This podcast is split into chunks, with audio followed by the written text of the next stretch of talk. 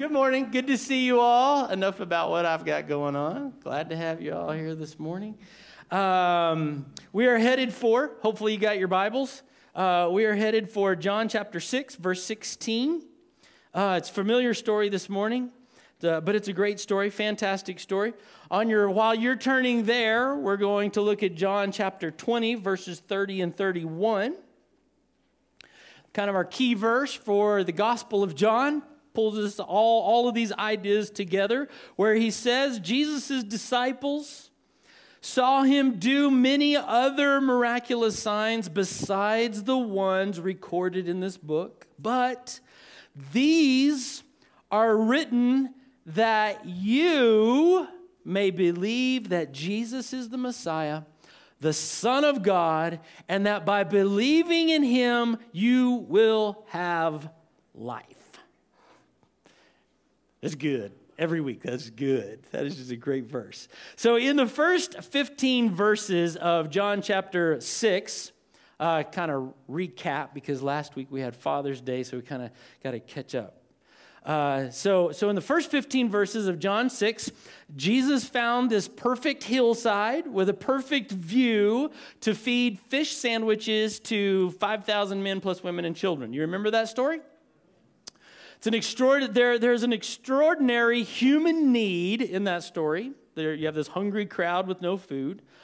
All that is humanly available is an insignificant amount of bread and fish. Remember, it was just a little boy's lunch, so they don't have much to work with. However, Jesus breaks the bread, distributes the fish, and everyone miraculously has more than enough.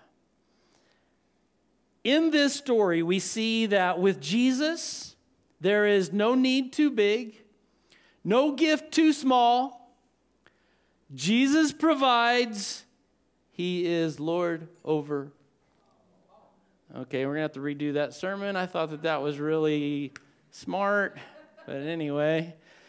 So while I'm reading that, I'm thinking the reason that I'm going back to verse 1 and recapping that story is because John 6 goes together. I, I, hate that we have to take it apart. I was complaining to, to Thomas this week that I really wish we could take chapter 6 and go for two and a half hours and go from Jesus feeds the 5,000, today Jesus walks on the water, and then to this didactic where Jesus teaches the last part, the last a whole bunch of verses of John chapter 6, and he ties it all together into one really fantastic thought Uh, but because you guys won't let me preach for two and a half hours, and I could if you would let me, uh, because that would be unreasonable, because I know that your brain can't absorb for that long, too.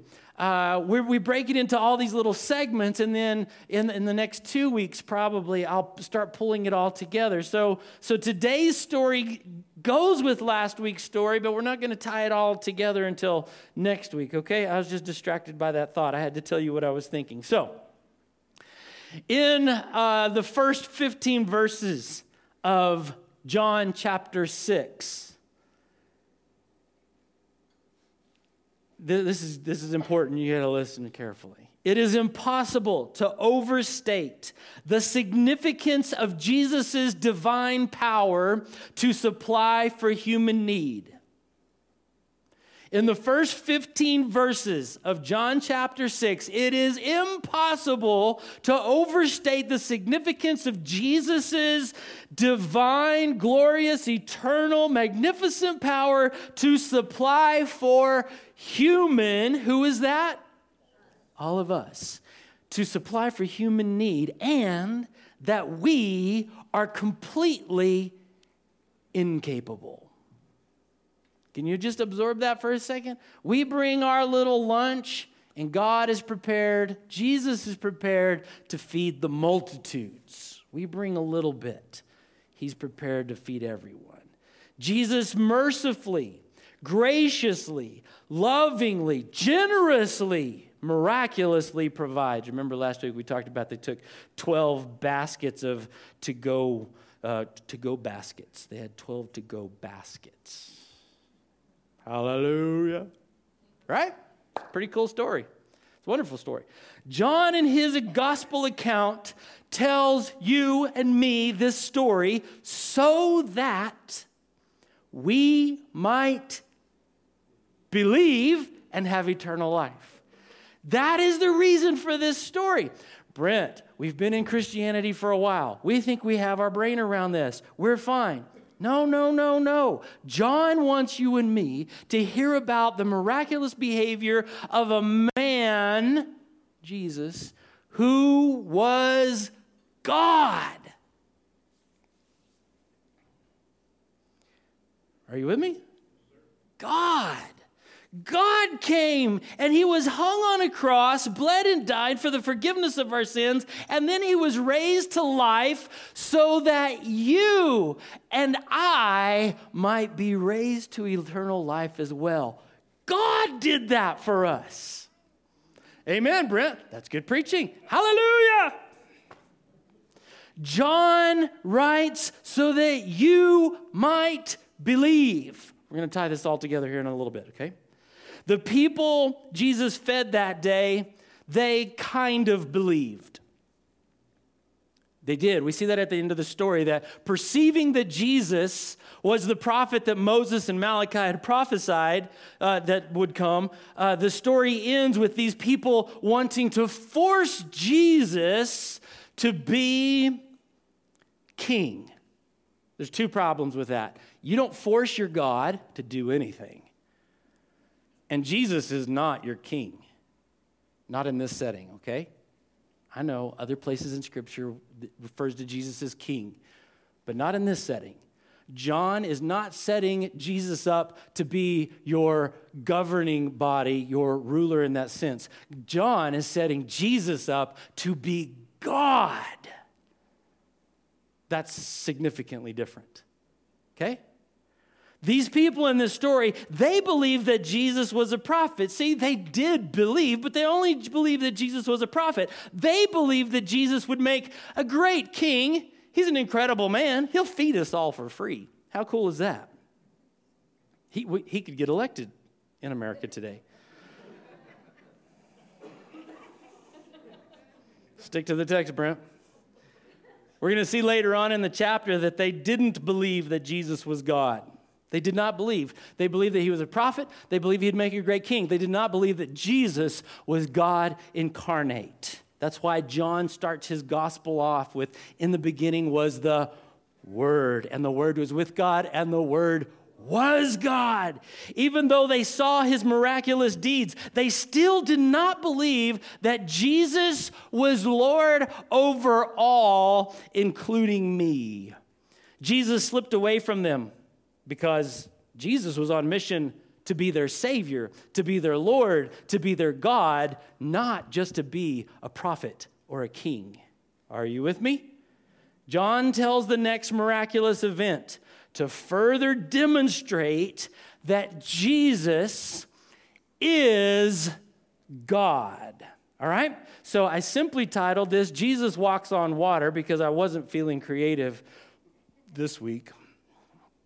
And it didn't matter, anyways, because you guys didn't remember my creative little poem two weeks ago. So, see if I try to be creative anymore.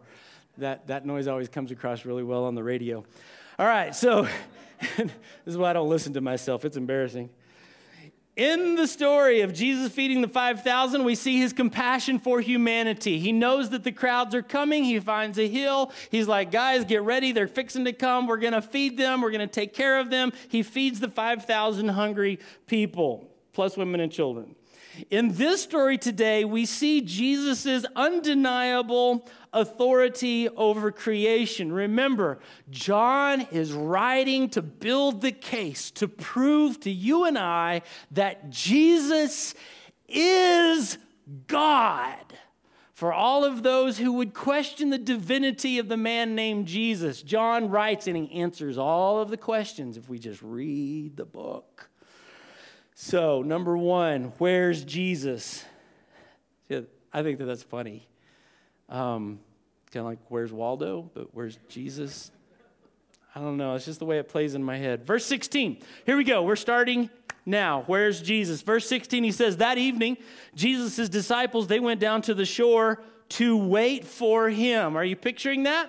They've had a big day of ministry, feed the 5,000 if it's the right chronological order, which John's not trying to write a, chrono- a, chronologically correct story.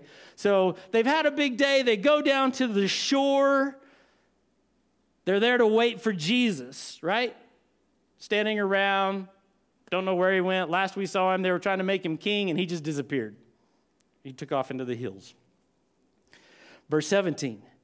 But as darkness fell, picture the darkness falling, and Jesus still hadn't come back. Are you feeling what the disciples are feeling? Kind of, ah, we were supposed to leave an hour ago. It's dark now. Come on, Jesus. Get with the program. But as darkness fell and Jesus still hadn't come back, they got into the boat and headed across the lake toward Capernaum. Now remember, in the previous text, when the people wanted to make Jesus their king, he slipped off into the crowd. Obviously, we don't have all of the details of the story, but evidently there was some sort of a plan or some sort of an expectation that they would meet back at the boat. We came in the boat, it would stand to reason we're going to leave together in the boat. The disciples have waited. Now we're kind of at the point where it's, hey, you have any idea where Jesus is at? I don't have any idea. 12 guys standing on the shore of the Sea of Galilee.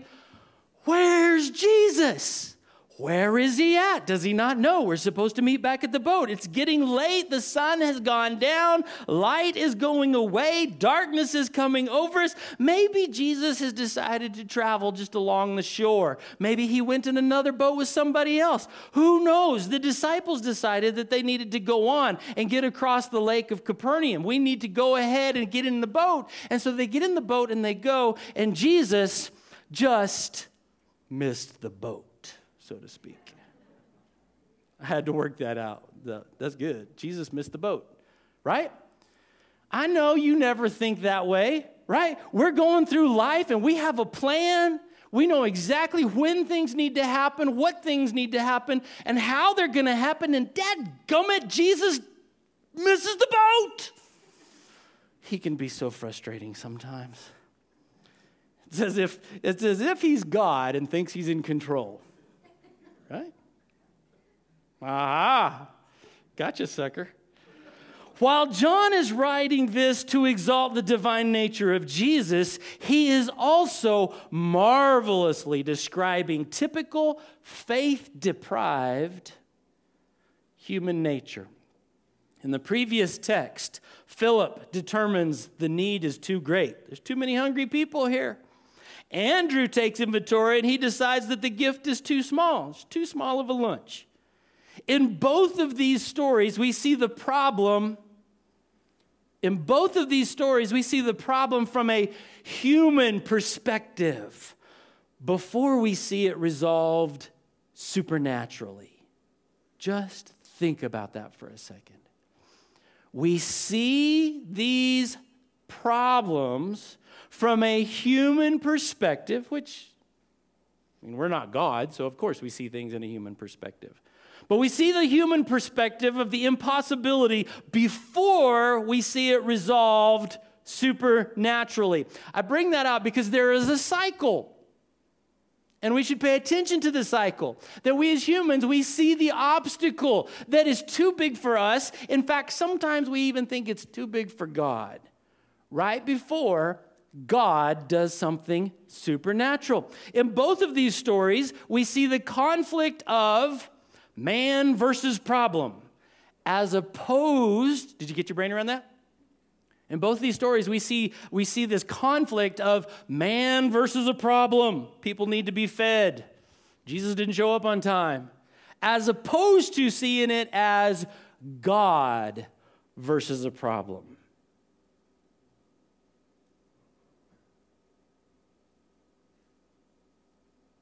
Did you get it?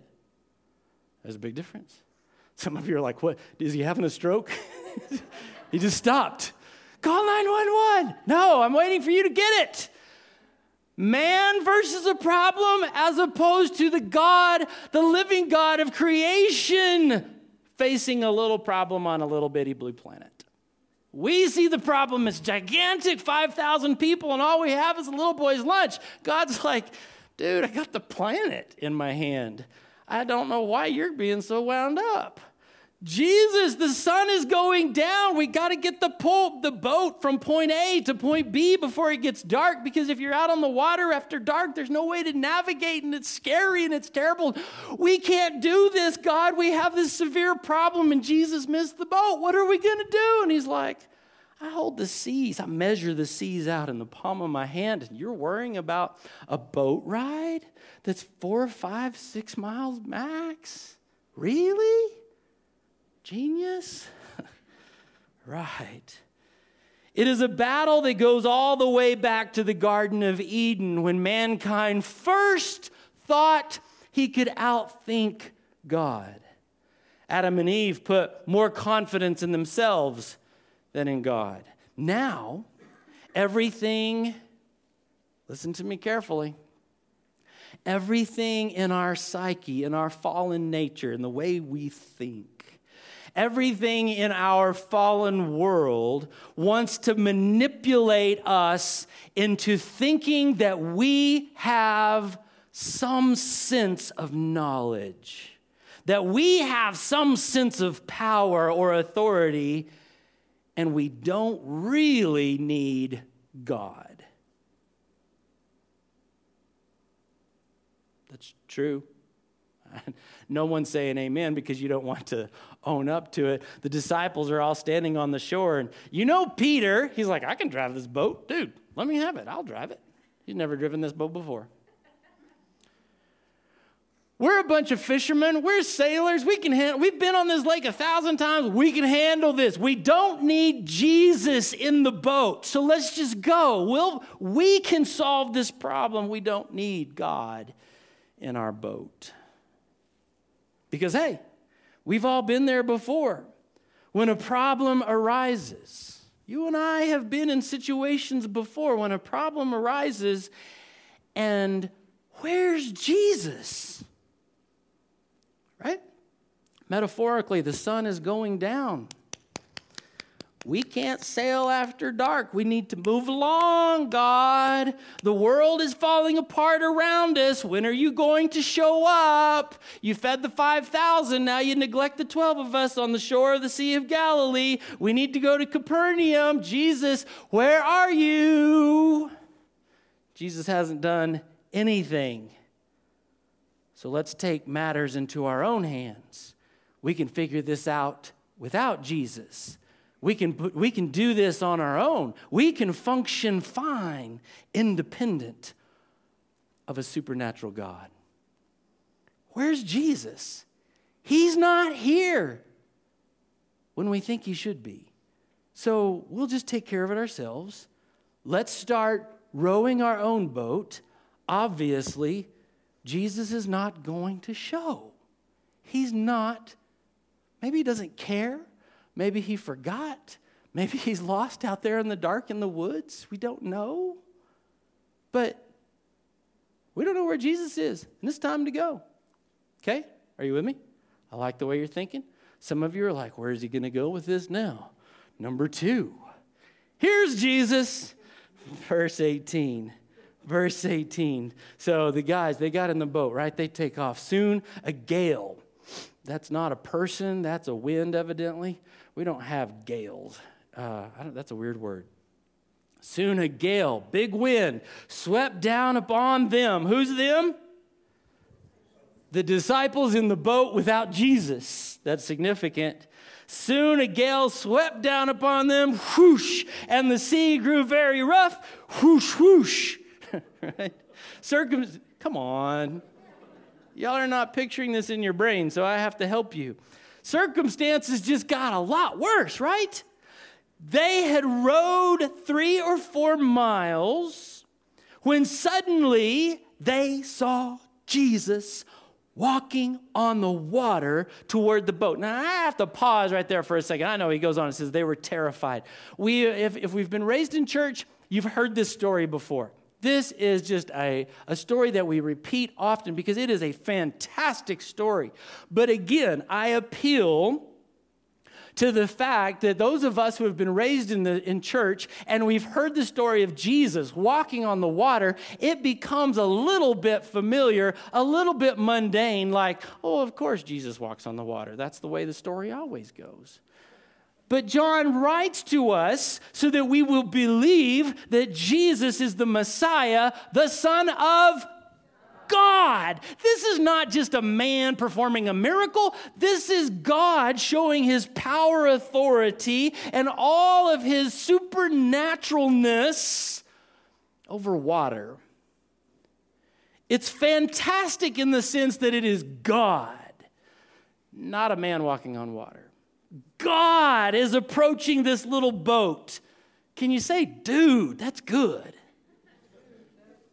Yeah, thank you. Some, some, evidently for some of us it was good. The rest of you are like, wait a second, it was God walking on the water, it was Jesus walking. I don't know which, what's, what's the translation say? Oh, Jesus walking on the water toward their boat, they were terrified. But he called out to them, Don't be afraid. I am here. Okay? So, here again, I'm trying to get your brain into this story. Put yourself into the boat. I have been in a boat in rough water. One time uh, we, we had a boat that wasn't right, running right. And so on a Sunday afternoon, it was like, hey, uh, one of the guys that worked on boats, let's go out to Morgan Lake and we're going to run my boat and see if we can kind of figure out what's going on. Uh, but we weren't really paying attention. And if you've ever been out on Morgan, you know that in the morning it's pretty calm, in the afternoon it gets pretty rough because there's a gale. the gale blows in and makes the rough. So we're coming back to the shore as fast as we can. And seriously, we're going through waves that are that are this much higher than the edge of the boat. And we're just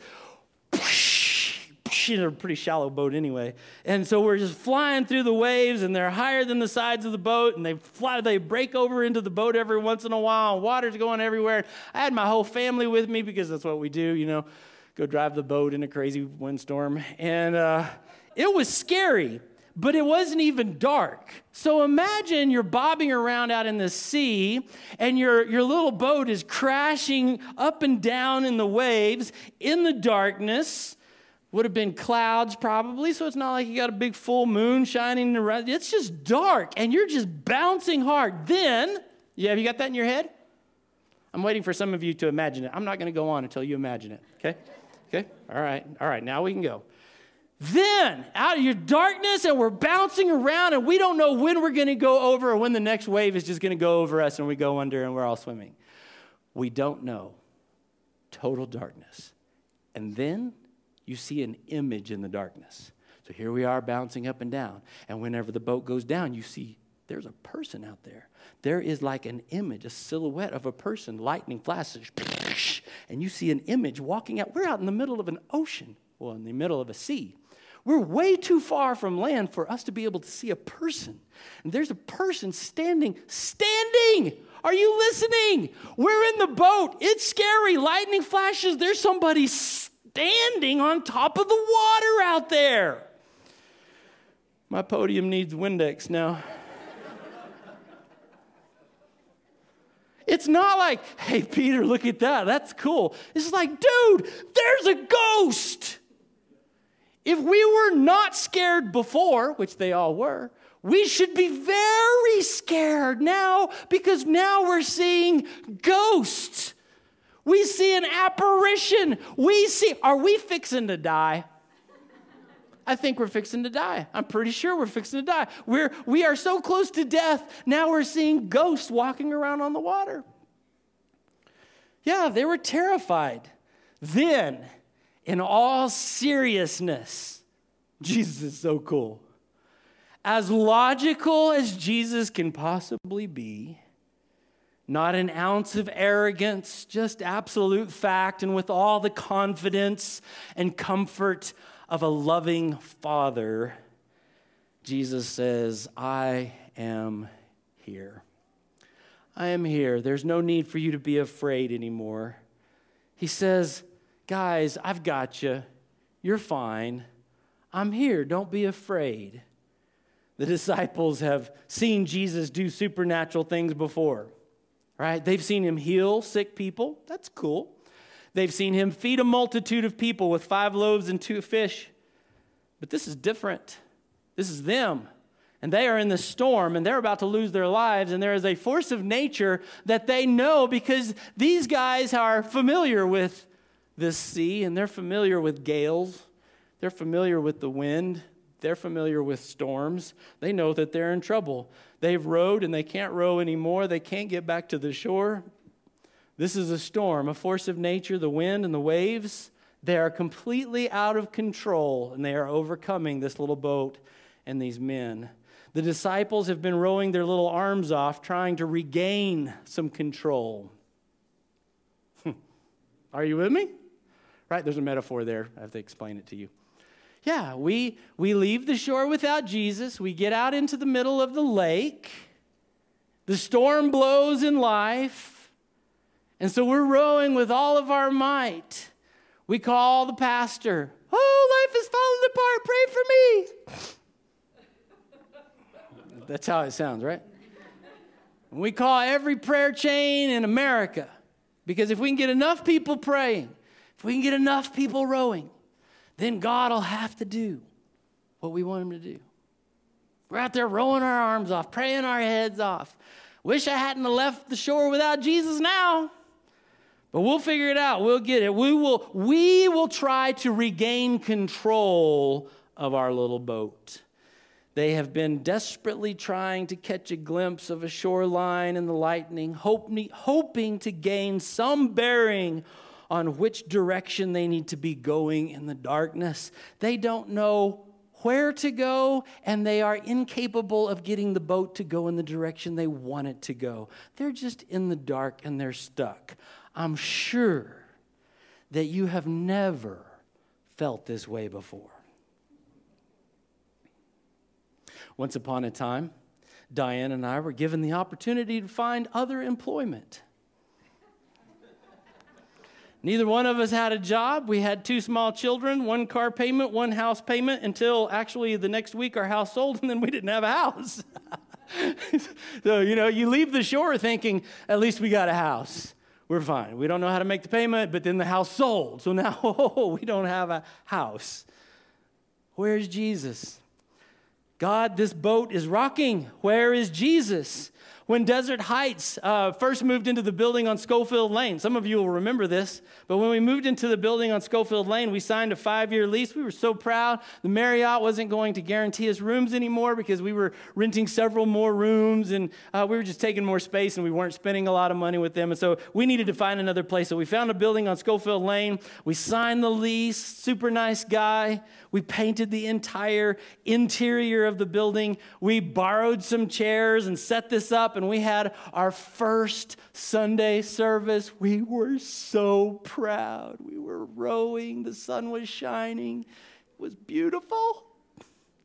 Monday morning, we drive up to the building, and the city had red tagged us because we didn't have this little thing called a certificate of occupancy. Didn't know what it was before then, but I learned after that. Come to find out, our building did not meet the codes to be used as a church building. So the first discussion that we had with the building inspectors was that we were looking at about $250,000 to make this building usable for our purposes. We already signed the contract. I don't know if you know how that works, but once you sign the contract, it's like, hey, this is your baby. You can do anything you want. Spend $250,000. That's fine.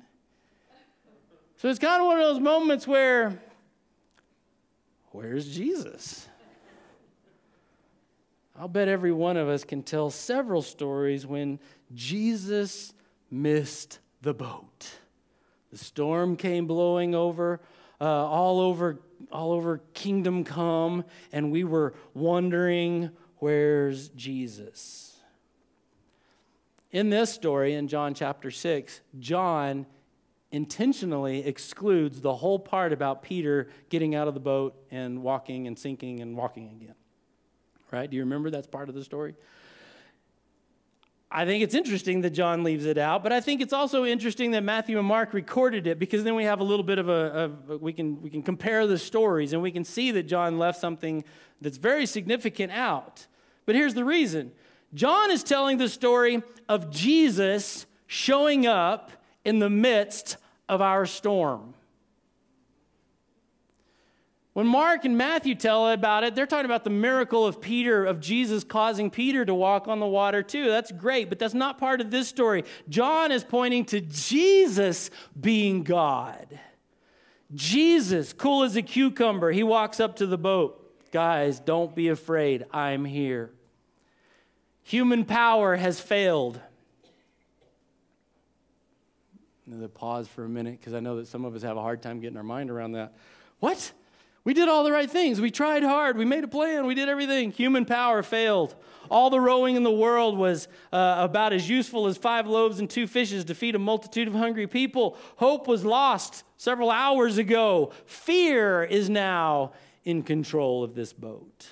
This storm was about to sink their boat. Then Jesus, in the dark, on the water, walks up to the boat don't be afraid, I am here.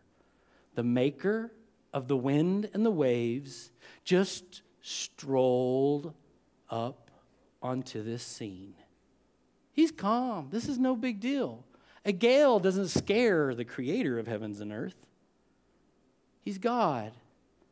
In fact, maybe Jesus has been going for a casual stroll across the last three or four miles on the lake before he comes upon the little boat that's rocking and rolling, and there's 12 scared men inside of it, and there some of them are crying. I think Judas was crying. I think uh, James and John, they're shouting, Sons of Thunder. They're like, Yeah, bring it on! Some are hunkered down in the bottom of the boat, holding on to their knees. They're scared. Some are praying to any and every God for help. Some are angry. Peter was angry. He's yelling at the wind, No, you're not going to take me out. Maybe some of them were angry at Jesus. If Jesus had just been on the shore on time, we wouldn't be in this situation. If God had taken care of this, if he if where is God in this? Why are we going through this storm? This is God's fault. He's a sovereign God. Why doesn't he fix it? Why does he cause me to go through this storm? It's a bad scene. But in the middle of the storm, that is, listen carefully, in the middle of the storm, that is completely out of your control Here's Jesus. Here is Jesus. In the moment of our complete helplessness, in the moment of our terror, God walks up and he says, Don't be afraid. I'm here. I've got you. Just like a father does to a child who falls down. You're, this is not the end. You're okay. I'm here with you. And, and, and God scoops us up and we're fine.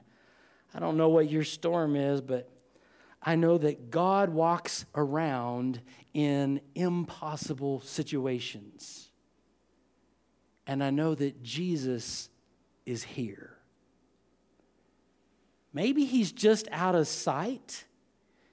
Maybe we only get a glimpse of him every once in a while when the lightning flashes. We come to service and it's like, man, that was a good song. I finally, I think that Jesus is paying attention. And then we go back to our week on Monday and we're saying, where is Jesus? Right? I'm telling you, Jesus is here. He walks around in big problems. Number three, where am I? Verse 21, he says, Then they were eager. storms have a way of creating motivation, right? Before they're on the shore and they're like, I ain't waiting for his sorry self. I'm just going to leave him. He didn't make it, so let him go. I got to stop doing that. now they're out on the Sea of Galilee and the storm is roaring. Now they are eager to let him in the boat, and immediately, watch this, immediately they arrived at their destination. Why is it that we wait until life is completely out of control before we are eager to let Jesus in our boat? I'm not throwing stones because while I was going through this this morning, I'm thinking to myself, mankind has been doing this forever. I can do this on my own. And God has to put us into, into a storm. Why does God put us in storms? Here's the answer because he's trying to get us to see we're not in control. He has to put us in a situation where we are obviously completely out of control. And then we cry out and we're eager, Lord Jesus, we need you. I need you in my life. I need you in my boat. I need you to guide this. I don't need a co pilot. I need to go sit back up in the cargo while you drive because I'm done. God brings us to the end of our selfishness. The disciples seem to be well past the point of, I've got this. They know they don't got this. They are full on, their mindset is full on, there is Jesus. He's walking on the water. We need him in the boat with us now. We know who our confidence is in, should be in. So now that he's here, by all means, Jesus, hurry, get in the boat.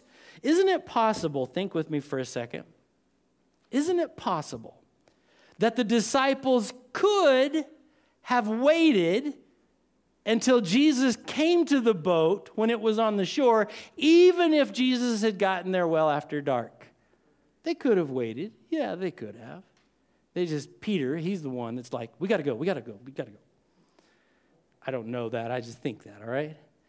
Had they waited for Jesus initially back at the store, back at the store, I don't know where that came from. There's no store in this story. Had they waited for Jesus initially back on the shore, see, that's what happens when you put shore and storm together. It is safe for us to assume that they would have gotten to their destination with much less terror. Had they just waited until Jesus got in the boat, yeah, it would have been dark, but you have God in the boat. So, so yeah, they would have gotten there somehow. Do you think that before we leave Jesus on the shore, that we should patiently? I just lost you all, didn't I? well, forget that. Let's close in prayer. Before we leave Jesus on the shore and go rowing our own boat, do you think that we ought to patiently, prayerfully wait on Jesus? Should we take a moment to consult the scriptures, the word of the living God, to see if God has some direction for our lives before we just jump in and start rowing like crazy people? Should we seek the advice of some wise believers before we head out into the darkness? Is there something, is there anything we can do to make sure that Jesus is in the boat before we go venturing off on our own without him? Because that's a bad place to be. John includes this last phrase, and I just think this is incredibly intriguing. He says, and immediately, immediately, suddenly, instantaneously, they arrived at their destination. John, the one who wrote this gospel, that wrote this story, John was in that boat.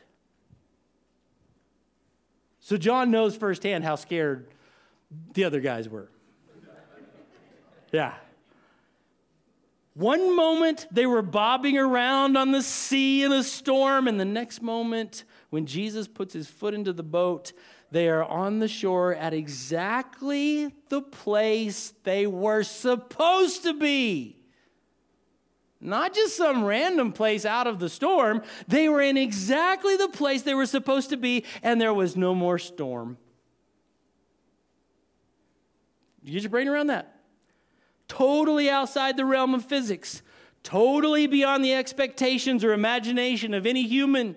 The disciples were a part of something supernatural again. They had just experienced the presence and the power of Almighty God in an instant. They were there, they saw it, they were part of it. It's incredible. Incredible.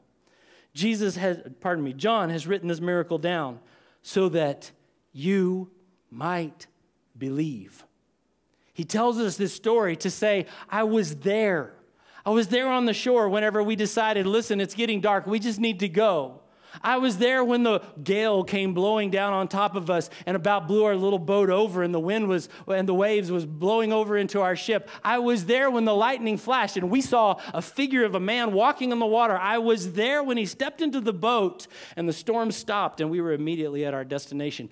I was there, I saw it, I experienced it and I'm writing this to tell you, believe in Jesus, not as a prophet, not just as a king over this physical world, but believe in him as God. God comes to your boat. God comes to your life and he says, Calm down, I'm here. You have a choice keep rowing and ignore him, or believe. Not believe that he can feed people, that's great. Not just believe that he can heal people, that's wonderful, but believe that he is God, God over all. And he can come into your life and he can transform your life in a peaceful way. He can take you to exactly the destination that as God, he wants you to be. But what if he takes me somewhere I don't want to go? Then you don't understand him as God. You just don't understand him as God. I got lost in my notes. John has written this so that you might believe that Jesus is not only a man who lived like you, but he is God who became man to live alongside of you, to demonstrate to you your desperate need for him. We come with all that we have. We come to Christ and we bring our little lunch. We bring, maybe we bring our boat. We bring an oar. See, that's funny. We bring an oar. I'm here to serve God. I'm going to change the world. And God says, Oh, you're so cute. uh huh. But Brent, no, don't talk to Brent. But God, I've got all this education. I grew up in a, in a, in a Christian home. I, I'm a good person. I've done all the right things. I give regularly and I, I talk to people and invite them to church. God, I bring something valuable to the kingdom of God. And God goes, eh, Keep rowing, buddy. You'll, you'll row yourself to the end of your boat, and then you will be eager to think less of yourself and think more of a glorious and awesome God who comes as a man to enter into your life and transform it. That's so cool. This world comes at us with overwhelming problems, terrifying storms, and sins.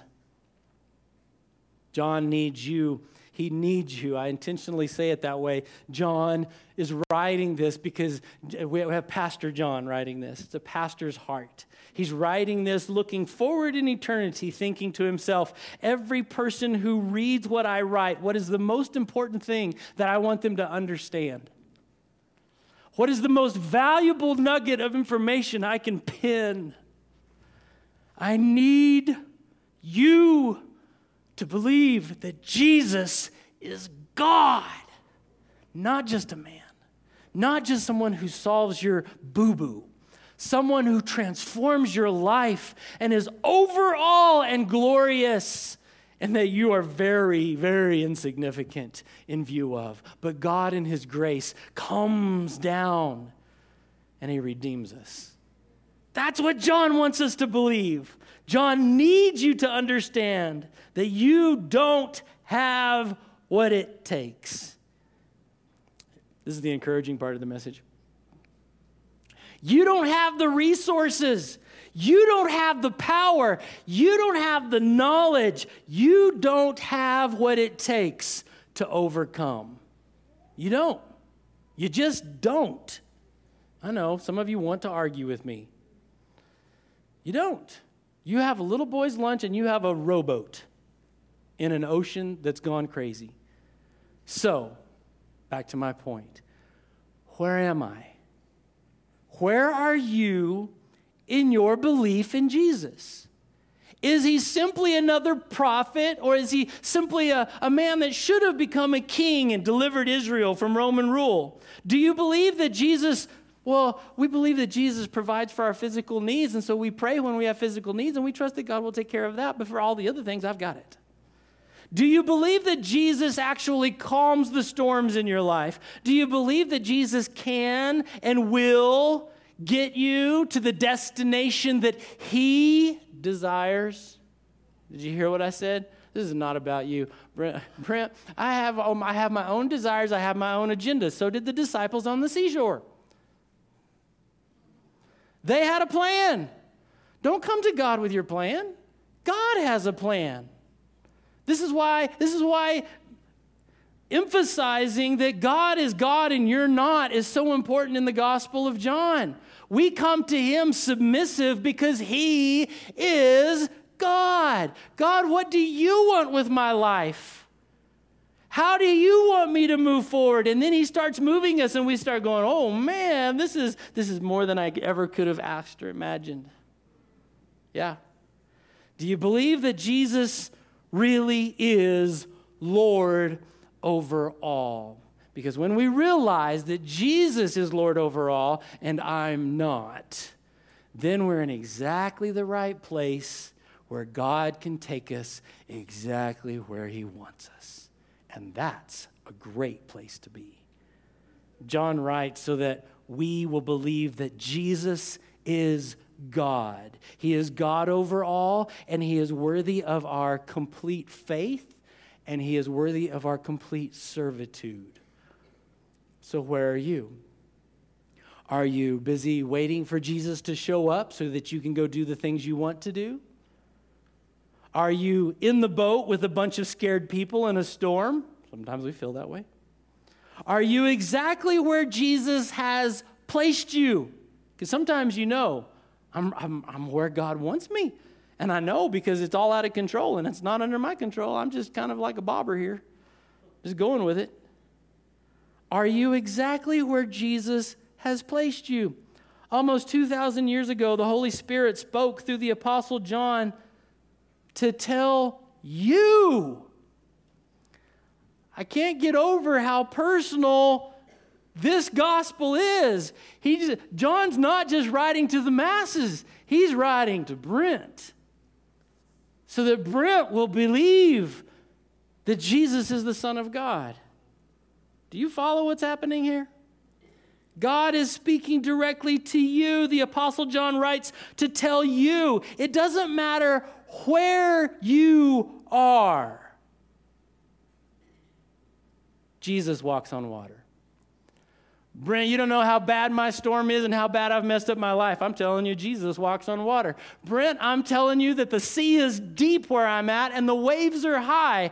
I'm telling you, Jesus walks on water. Brent, I have made a mess of my life. I have sinned. I have broken relationships. I have told people terrible things. I have not served God. I've rebelled against God. And I'm telling you, Jesus walks on water. Don't think that your water is too rough for him. He'll walk right up to your boat and he'll say, I'm here. I'm here. Calm down. I've got you. That's incredible. Jesus will find you, Jesus will calm your storm, and Jesus will take you where He wants you to be. Believe. Believe that Jesus absolutely is over all and believe that Jesus is God and that he is worthy of all our faith. I'm telling you, this is this has got to be the most simple message of scripture. But if we do not get this in the foundation of our understanding of who God is, we do not build on a correct foundation. Jesus is not a fix to your life. He is your life. He is God. He is not just a healer. He's not just a prophet. He's not just a king. Is he worthy of all those things? Absolutely. But more than all those little bits and pieces, Jesus is God. And he's got this all in his control, in his hands. And so we don't just say, oh, I put a little faith in God. No, no, no, no, no. We put all of our faith in God because he holds all control. He holds salvation completely in his hands. We just come And we say, Lord, I don't have much, but I'll give you all that I am, and I'll trust that you will calm my seas. You'll give me eternal life. I'll believe in you with all that I am. Does that make sense? Let's bow our heads together and pray. Father, we just thank you, Lord, for your word that is always living and active and sharper than a double edged sword. You know exactly where every one of us are at this morning. You know where we're at in our faith, and you know where we're at in our faith walk. Lord, I pray that you will make yourself more real today. As we look through the story of Jesus walking on the water and the disciples and how out of control they were, and how in need of you they were. Lord, I pray that we can insert ourselves into that story and into that boat and into the mindset of those disciples, and that we can come to the realization that we have nothing and that you are our everything. And we don't just come to you casually, but we earnestly desire that you come into our lives and you transform us and you transform circumstances around us and that you are glorified in all of our lives. Father, our dependency is completely upon you. Lord, I pray that you would guide our footsteps that you would guide the decisions that, that some of us have to make this week. Some are big decisions, some are small decisions, but you're concerned about every single decision because you are Lord over all. So, Father, we put our trust in you. No matter how great the storm is in our life or the obstacle in our life, or even if we're just smooth sailing, Lord, we put our confidence in you for every breath that we take. We put our confidence in you for every action, every attitude that we're a part of, Lord. Father, I just pray that the King of glory, the Lord God Almighty, the Savior of humanity, is exalted in our lives. Let the world see that Jesus is God in our lives, in our actions as we rub shoulders with people outside the church. Father, help those that do not know you to see a light of hope in our lives. Help them to see Jesus and that He is Lord over all, that He calms our storms, and that He brings us eternal life because he was raised from the dead, one day we'll be raised to eternal life with him. Father, we are so grateful for your Son, Jesus Christ, who left heaven and came to earth to be glorified in our simple lives. Father, we love you and we thank you. In the mighty name of Jesus, we pray. Amen.